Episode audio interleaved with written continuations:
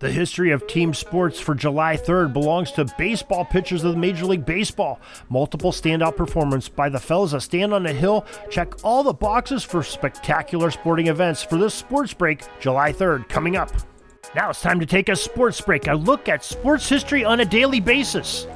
Hello, my friends in sports history. This is Darren Hayes of the Sports Jersey Dispatch, welcoming you to another great sports break for the July 3rd edition of some of the greatest events in team sports for the date of July 3rd in history. Now, we're going to cover some uniform numbers of these great players that did some of these events, and we have a bunch of them today. Numbers 40, 41, 15, 44, 33, and jersey number 28.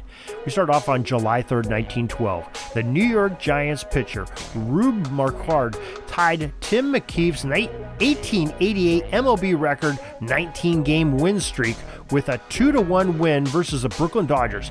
Now, he had 21 uh, with two end of the season in uh, 1911 with those uh, you know great streaks that he had.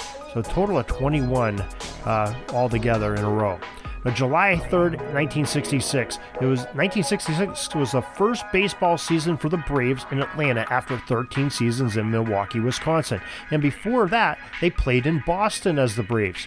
Now, Atlanta knew they had live bats in number 44 Hank Aaron, Joe Torre wearing number 15, and Eddie Mathews with jersey number 41 uh, on the club going into Atlanta to inaugurate their, their great relationship with that city. And the ball club did not realize that in this day they could depend on another another stick in the lineup to produce runs. Atlanta Braves hurler that day, number 40, Tony Cloninger, became the first National League player and only pitcher ever to hit two grand slams in a single Major League Baseball game. The Braves routed the San Francisco Giants on this day 17 to 3 in that contest with the offense of uh, fireworks, 8 runs by your pitcher produced. That is a quite a good thing in his own cause to help that. Now, on July 3rd, 1968, Cleveland pitcher Luis Tiant, number 33, struck out an MLB record 19 Minnesota Twins in a 1 0 victory for the Indians. And this was a record for a 10 inning game. And that was not all. He also recorded 32 strikeouts in consecutive games uh, for the Indians. Quite a pitcher he was. July 3rd, 1970, California Angels pitcher Clyde Wright must have looked at the calendar and said, Hey, I want in a daily digits sports break too. Because Wright, wearing his number 52 jersey, no hit the Oakland A's 4 to nothing in a great uh, pitching duel he had there.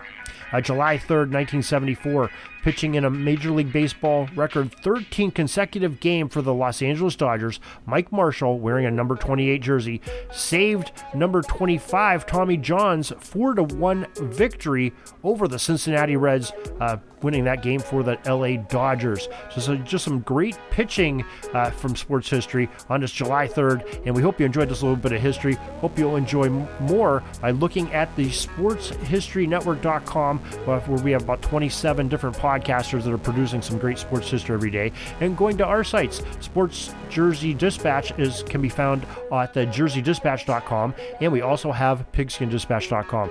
Enjoy your favorite history at these three sites, and I think you'll have a blast doing so.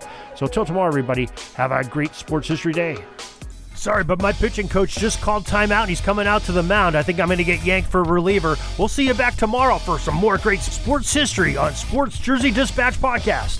We invite you to check out our websites, jerseydispatch.com and pigskindispatch.com. Not only see the daily sports history, but to experience the preservation of great events and people that play the games. Find us on Pigskin Dispatch. It's also on social media outlets of Facebook, Twitter, Instagram, and don't forget the Pigskin Dispatch YouTube channel get all your daily sports history. Pigskin Dispatch is happy to be associated with the Sports History Network, the sports headquarters of yesteryear, found at sportshistorynetwork.com. This podcast is part of the Sports History Network, your headquarters for the yesteryear of your favorite sport. You can learn more at sportshistorynetwork.com.